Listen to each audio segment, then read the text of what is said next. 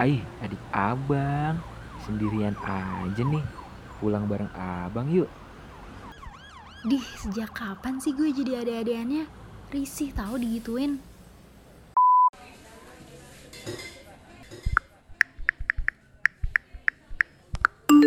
Ya ampun, ini cowok six pack banget deh badannya.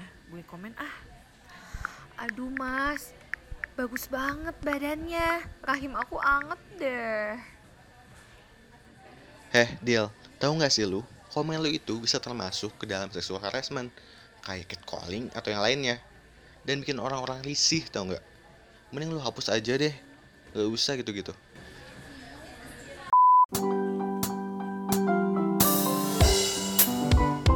Bersama Reza. Amani. Robin, Dan Nadila, cuma di podcast Podcast. Selamat hari Senin dan eh, hari ini gua kayaknya lagi eh, galau karena gua akhir-akhir ini lagi main Twitter tapi nyari jodoh nih. tapi iya gua suka eh, di manifest manifest. Waduh, waduh. Tapi manifest yang baik-baik ya, yang bukannya aneh-aneh. Oh, gitu. emang aneh-aneh tuh apa sih? Gue nggak tahu ya. Gue gue bahkan nggak tahu gue Oh, sih biasa. Twitter buat fan girling sih. Oh iya, beda berarti ya kan saya orangnya Iya. sedang sibuk cari jodoh kan. Kemarin saja Ah. Saya eh, sudah riskan pada Tinder. Sekarang Oh iya, sekarang Sekarang beralih saya ke beralih. cari, cari cara lain. ke Twitter biar eh, Ah oke oke. ngobrolnya lebih enak ya. Tuh. Tapi ternyata eh, saya lebih insecure lagi. Kenapa Di? Twitter saya malah lebih insecure karena ternyata eh, apa? calon-calon cowoknya ternyata banyak yang lebih baik dari saya. Saya dilihat, Ya. Wah, tingginya ini 180, Tapi saya lo ganteng kok, 170. Fik. Tapi lo Aduh, ganteng. Wah, Anda jangan menjilat ya. Tapi biasanya kalau kayak gitu biasanya belum tentu loh Fik Kayak Oh, iya. mereka bisa mengedit foto atau bisa Iya. bohong tentang Iya. tinggi mereka. Iya soalnya gua tentu loh. gua mau nge- nge-rap tuh kadang nge-rap dong nge-rap. Nge-rip apa sih? Reply. reply. Reply itu kadang gua suka suka ini eh, nggak pede duluan. Lihat dulu yang reply-nya udah banyak cowok yang ganteng belum? Kalau nggak ada ya udah gua reply. Kebetulan lagi kak. iya gitu. Atau nggak rap aja tuh. Hai DM ya. Gitu. aduh. Tapi tapi eh, akhir-akhir ini juga aku agak eh, kaget sih sama salah satu berita yang eh, muncul di Twitter dan itu eh, agak eh, bagi aku sendiri kurang enak sih rasanya ngedengerin cerita ini karena eh, ini tuh udah sering banget terjadi ya di Indonesia terutama apa di dunia juga udah sering terjadi tapi terulang lagi terulang lagi terulang lagi dengan dan caranya tuh sekarang lebih aneh lagi gitu. Iya, Iya. lebih banyak. Iya. Sekarang tuh jadi makin banyak baca-baca cerita yang mind blowing gitu. Iya, Ah, Kayak gila, gue nggak kok kepikiran bisa ya sampai Kok bisa segitu? manusia kayak gitu ya? Iya. iya Ternyata karena caranya kayak gitu loh Heeh, aku itu eh, dapat berita soal eh, sexual harassment yang Oke. didap yang terjadi di eh, sebuah apa ya Kedai eh, kopi. kedai kopi lah ya kedai kopi sama pegawainya sendiri malah Oh ya, iya aku- ya itu viral banget gak sih? Iya, Gue juga lihat. nah. Itu juga muncul kok di timeline Twitter gue iya Iya Dan kayaknya itu gara itu semua jadi nge-trigger masyarakat ap- ap- apa, apa apalagi di Twitter Iya. buat uh, lebih, Lebih concern, concern, tentang ya. sexual harassmentnya. bener banget, ya. Tapi by the way, lo semua tuh pernah gak sih ngalamin kayak gitu? Wah Alhamdulillah, alhamdulillah banget sih sampai sekarang nggak pernah sampai sexual harassment dalam artian dipegang Di- ya, ya, disentuh. Bener-bener. Tapi kalau misalnya catcalling itu pernah sih. catcalling tuh yang eh, Neng, neng. oh oh Siul-siul oke, oke. gitu ya Mi Iya. yang kalau lewat langsung piwip gitu ya Iya. Kan risih gak sih Iya. kalau Iya sih. kalau Iya. kayak gitu tuh, apalagi kalau lagi jalan sendiri, padahal udah ngerasa eh, apa ya, udah Pede menjaga ya? diri banget gitu, udah pakai pakaian tertutup dan segala macam, tapi masih aja digodain kayak gitu. Dan ya. kesalahan ter- kesalahan paling awam gitu yang aku kurang suka dari catcalling tuh kadang cowoknya tuh malah ngerasa bangga gitu kalau Iya, catcalling maksudnya apa ya? kayak ngerasa eh, bisa menantang cewek padahal kan cewek tuh nggak semuanya eh, apa ya eh, biasa digituin. Maksudnya Iya. pasti ada beberapa cewek yang risih malah ditakut gitu eh, takut takut eh, lewat jalan itu lagi takut ketemu orang itu lagi. Ya, ini tuh ini tuh juga terjadi di eh, di tempat gue kuliah ya maksudnya tapi di di lingkungan ini. Gue tuh sering banget kan sering banget jalan sendiri. Tiba-tiba tuh suka ada yang neng neng mau ke mana neng mau ke mana? Maksudnya gimana ya mereka tuh nggak ngehargain gue apa sebagai cewek gitu. Padahal gue tuh tiap hari kalau ke kampus kan maksudnya tetap pakai celana jeans aja atau baju tertutup kan dan Iya. Iya gua ngundang juga enggak terus kenapa mereka tetap kayak gitu gitu loh Hmm. maksudnya ini tuh salah di gue yang gue cuma jalan doang tiba-tiba gue digodain atau salah mereka sih yang emang gak punya otak gitu loh mi Enggak, salah, lu nggak ada salah sama sekali. Iya. Heeh. Kalau misalnya dari yang gue baca, semua eh, korban ya, korban seksual harassment tuh Hmm, nggak salah, emang emang nggak salah. iya. Dan sebenarnya menurut kalian tuh definisi seksual harassment tuh apa sih? Kayak ada nggak sih batasan-batasan yang menggolongkan oh ini mah eh, biasa gitu atau oh ini mah udah masuk seksual harassment gitu. Uh, kalau nggak ini mah biasa padahal udah masuk seksual Iya. harassment gitu jadi Gitu. kita jadi kadang jadi uh, takut buat cerita gitu iya nggak sih kadang Kalau menurut gue dan yang gue baca, Iya. pelecehan seksual tuh nggak cuman boleh sebut nggak sih ini? Boleh Apa Nggak tuh? cuman ngewe doang. Oke. Mm-mm. Iya, karena eh, seksual harassment tuh dari misalnya candaan seksual, Mm-mm. terus kalimat-kalimat seksual atau tentang kemaluan yang ditujukan ke orang yang nggak menginginkan kata-kata itu, Iya, itu iya. juga udah termasuk pelecehan seksual. Terus jelas kalau menyentuh alat kelamin orang atau bahkan nggak eh salah maksudnya eh, Bagian tubuh badan lah. bagian tubuh tubuh. atau bahkan alat kelamin orang, sedangkan orang tersebut Gak nyaman. gak nyaman itu juga pelecehan seksual Hmm.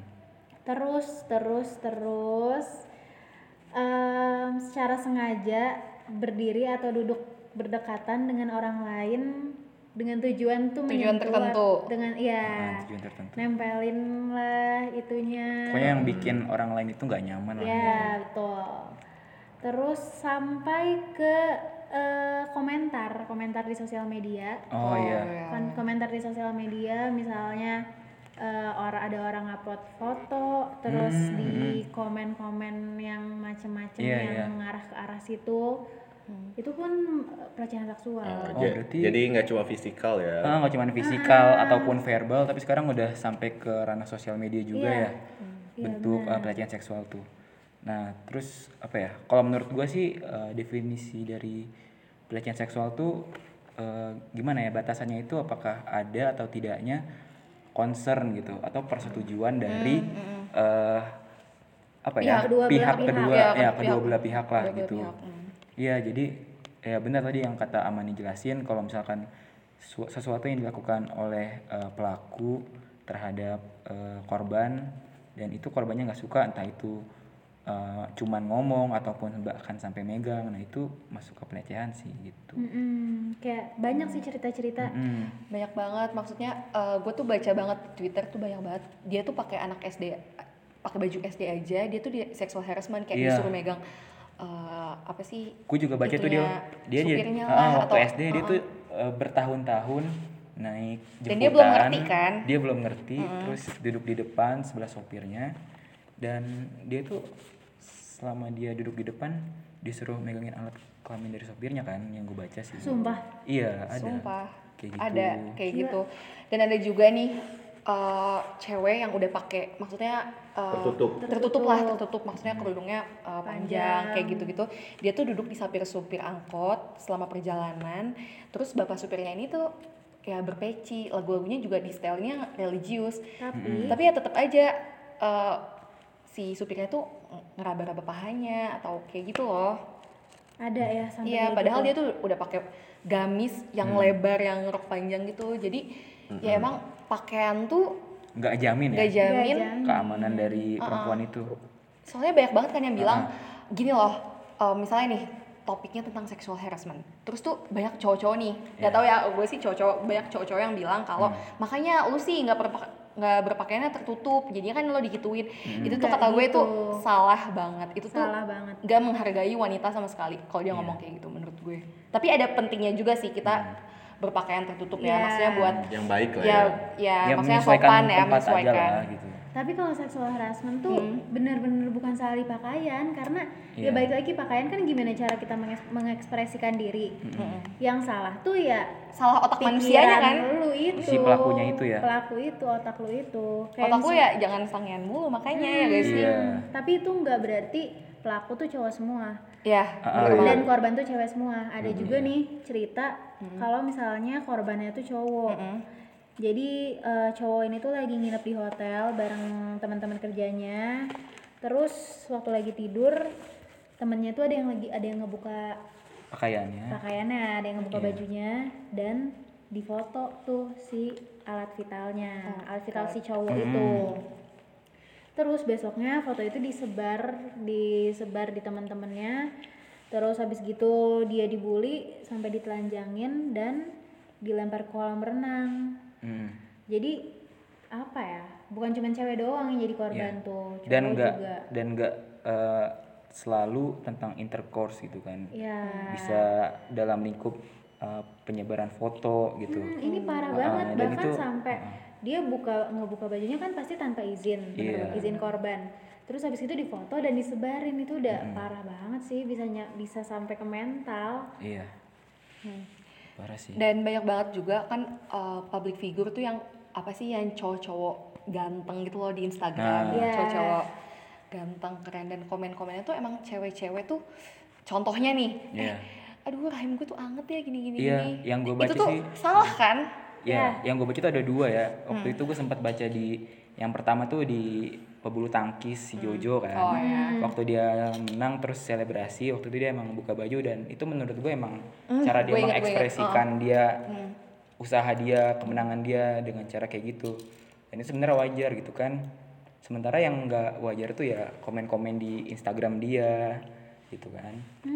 Terus juga di eh, Instagram Prince Martin waktu itu sempat up juga lagi naik tentang ya itu yang kata dia tadi ceweknya komen, "Aduh rahim gua anget nih" gitu lah. Ya.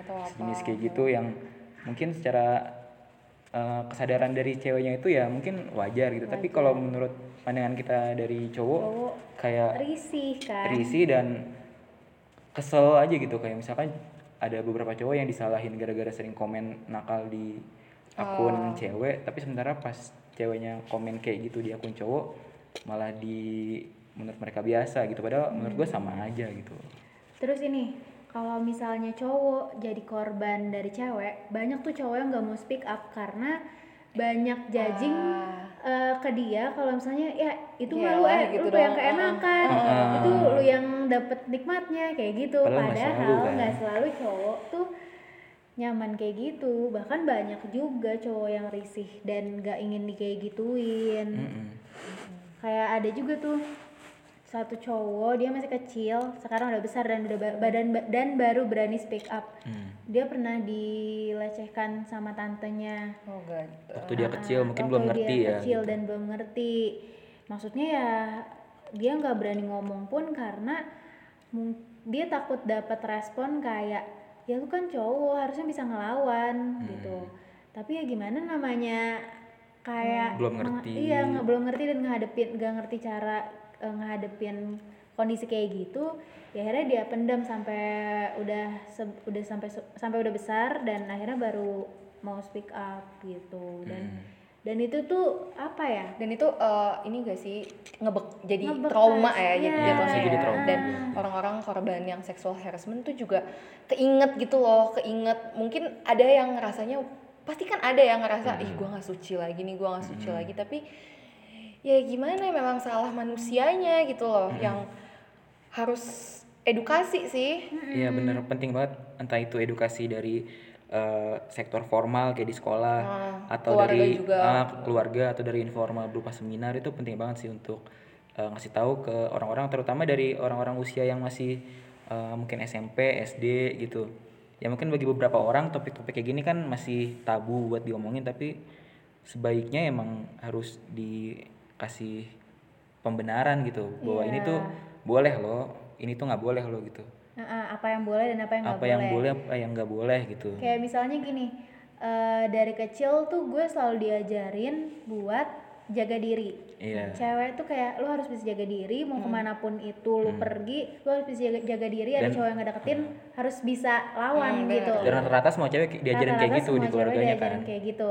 Tapi yang gue nggak tahu nih kalau cowok apakah diajarin eh untuk menjaga pandangan kayak bener-bener eh ya lu harus jaga pandangan dan menghargai orang lain itu tuh kayak bener-bener diajarin gitu nggak sih menjaga perilaku kan menjaga perilaku juga Kalau gue sih gimana ya? Mungkin eh, secara nggak langsung eh, dibilangnya sih bukan menjaga pandangan tapi ya jangan nakal lah gitu. Tapi kan itu kan kayak masih terlalu umum gitu. Dan menurut gue apa ya jatuhnya gue nggak dikasih tahu secara langsung buat jaga pandangan gitu sih. Kayak gue emang harus eh, belajar sendiri apa yang boleh dan gak boleh gue lakuin. Dan itu menurut gue nggak diajarin sih. Ya mungkin di keluarga gue itu bahasannya tabu jadi nggak diajarin. berarti Dan sebenarnya tapi sebenarnya penting kan ya edukasi penting seperti banget itu kayak gitu iya Tapi gue bingung banget nih, kan biasanya uh, mungkin ya kalau orang-orang nih kayak sexual harassment di bisa di jalan nih atau catcalling di jalan tuh mungkin karena dia tuh ngeliat cewek yang menarik gitu loh atau iya Iya. kan Iya. cowok yang menarik, wah menarik nih bagi gue gitu. Nah coba nih kalau lu juga uh, kasusnya sama, misalnya lu ngeliat orang yang emang menarik banget di jalan, lu tetep respect kan sama dia maksudnya udah udah lu pendem aja sendiri Iya, gitu loh. Iya. Wah dia ganteng tapi udah kan fantasi lu di otak aja harusnya iya gitu Iya. kan iya kan maksudnya nggak nggak nyampe lu godain biar apa ya jatuhnya jatuhnya risih buat orang risih dan Hmm.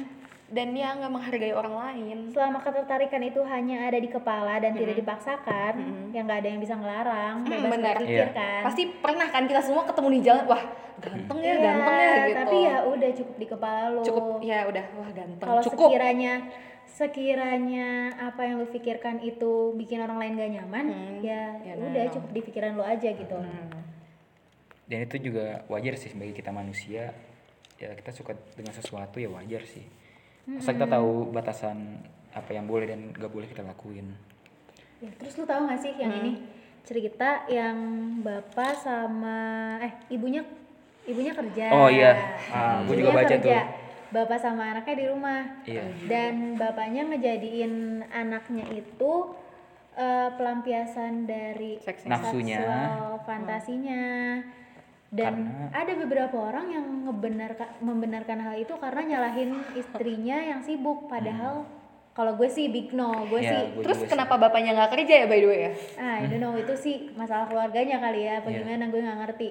Tapi masalah si anaknya yang dijadikan pelampiasan dari seksual fantasi bapaknya itu salah besar kalau salah menurut banget, gue. pasti. ya contohnya gue aja sering loh maksudnya berdua berdua sama bapak gue di rumah bapak gue nggak ngapa-ngapain gue Iya. Iya kan? Ah. Berarti salah siapa ya? Salah si nggak punya otak itu berarti kan? Oh, iya bener. tapi kata gue berarti eh, orang-orang yang seorang pelaku ya pelaku Hmm. seksual harassment tuh pasti ada yang salah di otaknya sih pasti ada mental yang agak Ah, benar. terguncang gitu Hmm. Ya itu mereka harus punya kontrol diri soal hal itu gitu soal eh, mental itu. Jangan sampai mental lu itu yang rusak itu malah bikin lu melakukan hal-hal yang nggak wajar gitu loh. Karena kalau lu menyalahkan mental lu karena lu melakukan hal itu ya lu menyalahkan diri lu sendiri dan ya salah lu lu emang salah. Iya. bukan mental lu tapi emang elunya salah nggak bisa mengontrol gimana apa perilaku lu gimana tindakan lu gitu Dan kalau nih lu jadi korban, Hmm. kita jadi korban gimana sih caranya buat menanggulangi hal itu, buat Hmm. menghadapi hal itu? kalau gua Gimana waktu tuh, itu gue pernah baca ya kalau misalkan kita menjadi eh, korban dari seksual harassment hal pertama yang harus kita lakukan itu kita harus eh, memaafkan diri kita sendiri dan kita harus sadar bahwa apa yang terjadi ke kita itu bukan salah kita gitu. Hmm. bahwa eh, korban dari eh, pelecehan seksual itu nggak pernah salah. Kan beberapa orang ada yang self blaming gitu bahwa aduh ini pasti salah gue nih gara-gara gue salah pakai baju atau gue jalan sendiri atau gue pulang terlalu malam gitu kan. Iya. padahal ya itu emang hal yang harus dia lakukan. Mungkin emang kebiasaan dia setiap hari rutinitas dia dan nggak bisa disalahin kan. Dan ketika uh, terjadi pelecehan seksual itu juga ya pasti wajar dia shock dan bakal ada pikiran-pikiran kalau dia yang salah. Dan itu hal pertama yang harus dilakukan adalah memaafkan diri sendiri. Lalu setelah itu uh, kita harus uh, menguatkan diri dan uh, berani untuk speak up minimal ke orang-orang yang kita percaya atau orang-orang terdekat gitu. Uh, tujuannya apa? Tujuannya adalah untuk uh, mendapat dukungan dari mereka gitu. Karena uh, menurut gua eh, dukungan dari orang-orang sekitar itu sangat penting untuk eh, mental kita gitu. Kita nggak harus langsung lapor ke polisi tentang apa yang kita lakuin, tapi yang paling penting adalah keadaan mental kita dulu dibenerin gitu. Kalau mental kita udah bener, kita bisa melakukan hal secara normal dan mungkin kalau kita udah sudah udah siap, kita bisa lapor ke pihak berwajib supaya ditindak gitu kan. Dan sebagai pendengar juga nggak boleh judging ya by the way. Iya. Yes, karena gue juga mau ngasih tahu nih kayak langkah-langkah ketika lu jadi saksi Oh iya. sebuah eh, kasus pelecehan seksual gitu. Di sini sih ada 5D. Jadi lu bisa pertama tuh ada direct. Lu bisa ngadepin langsung eh, situasi kayak gitu. Lu lihat maksudnya lu pastiin dulu nih itu tuh beneran beneran Sexual harassment. sexual harassment apa bukan gitu. Jangan Iya. sampai lu udah nuduh-nuduh orang Ah, lain iya. padahal Oh, iya. Alright. padahal nggak kayak gitu terus eh, dan yang paling penting tuh lu nggak lu jadi saksi jangan diem aja Iya bener. lu harus coba dapetin korbannya Hmm. intinya pendekatan secara tidak langsung lah gitu Iya. kalau misalnya lu butuh bantuan orang lain juga dan lu nggak bisa ngadepin itu sendiri sebagai saksi ya mintalah bantuan orang ketiga gitu atau Iya. orang keempat ya itu sebutannya intinya itu Iya. Terus eh D yang kelima itu dokumen eh D yang keempat itu dokumen. Jadi lu bisa juga ngedokumentasiin Ah. kasus itu Understood. maksudnya eh, kejadian itu bisa dengan di foto atau dari jarak jauh apa gimana. Itu sebagai bukti bukan untuk sebar Iya. luaskan ya. Itu eh, sebagai bukti ketika kalau misalnya mau dilaporin. Dan setelah itu lu ajak ngobrol korbannya karena bisa jadi nih korban tuh ngerasa kayak gitu dia kan pasti shock dan kayak ah, gila gue harus ngobrol sama siapa nih dan ketika lu datang sebagai saksi dan lu ngajak ngobrol mungkin di situ korbannya bisa speak up Kita tanya juga apa sih yang sekarang lo butuhin gitu kan. Hmm, dan itu bisa ngebantu mental si korban banget Iya. bahkan gitu Tapi jangan lupa kalau yang soal dokum pasti harus persetujuan korbannya dulu Iya, ya. heeh, Boleh betul, gak sih betul. disebarluaskan biar efek jerak mungkin gitu. nggak boleh tutup mata lah ya kalau di sekitar kita ada yang eh, melakukan hal-hal yang berbau seksual harassment gitu. Dan jangan, jangan lupa juga kita mau ngasih informasi kalau misalnya ada nih di sekitar kalian yang kejadian kayak gitu, bisa banget hubungin siapa aja tuh? Kalau misalnya kalian itu merupakan mahasiswa atau sivitas dari Universitas Indonesia, nah mereka tuh ada namanya Hope Helps UI. Nah itu memang eh, sebuah eh, organisasi yang menangani kasus-kasus pelecehan seksual gitu, tapi masih dalam lingkup eh, mahasiswa dan sivitas Universitas Indonesia gitu. Dan dari yang gue baca eh, ini tuh ini tuh di- diinisiasi karena waktu itu di UI ada kasus pelecehan seksual juga nih yang dilakukan oleh dosen dari FIB terhadap mahasiswi dari kalau nggak salah FISIP gitu atau fakultas oh mana dari gitu. dosen ke mahasiswa Dari dosen ke mahasiswi gitu dan uh, penyelesaian kasus itu agak rumit karena uh, dosen yang bersangkutan memiliki reputasi yang sangat tinggi gitu. Sampai pada akhirnya kasus itu nggak selesai gitu. Karena ya entah kenapa langsung dihentikan mungkin karena reputasi dosen itu tercoreng dan kurang bukti atau kenapa gua nggak tahu. Dan itu membuat uh, dosen-dosen lain terutama ada dosen FH yang uh, concern di pelecehan seksual bikin uh, organisasi ini sama mahasiswi mahasiswa dari UI dan itu mereka udah lumayan banyak kok untuk menolong orang-orang yang emang uh, terdampak gitu dan selain dari uh, Hope Helps UI ini juga ada yang Kalau lain juga. butuh konseling konseling ya? Uh, uh, konseling Kalau tuh konseling tuh bisa ke at yayasan pulih Iya, di Twitter at Yayasan Pulih. atau enggak pulihat the peak. P U L I H A T T H E P E A K. Ya gitu. itu. karena mereka tuh sangat paham banget tentang isu kekerasan seksual gitu. Jadi buat jadi buat ketika lo jadi korban tenang aja lo nggak sendiri karena dan jangan blaming yourself juga. Iya. Karena ya itu bukan lu yang salah dan lu masih bisa ba- masih bisa minta bantuan ke orang lain. Iya. Dan bentuk bantuan dari mereka tuh ada beberapa nih, bisa dari bantuan secara uh, sosial, secara mental gitu.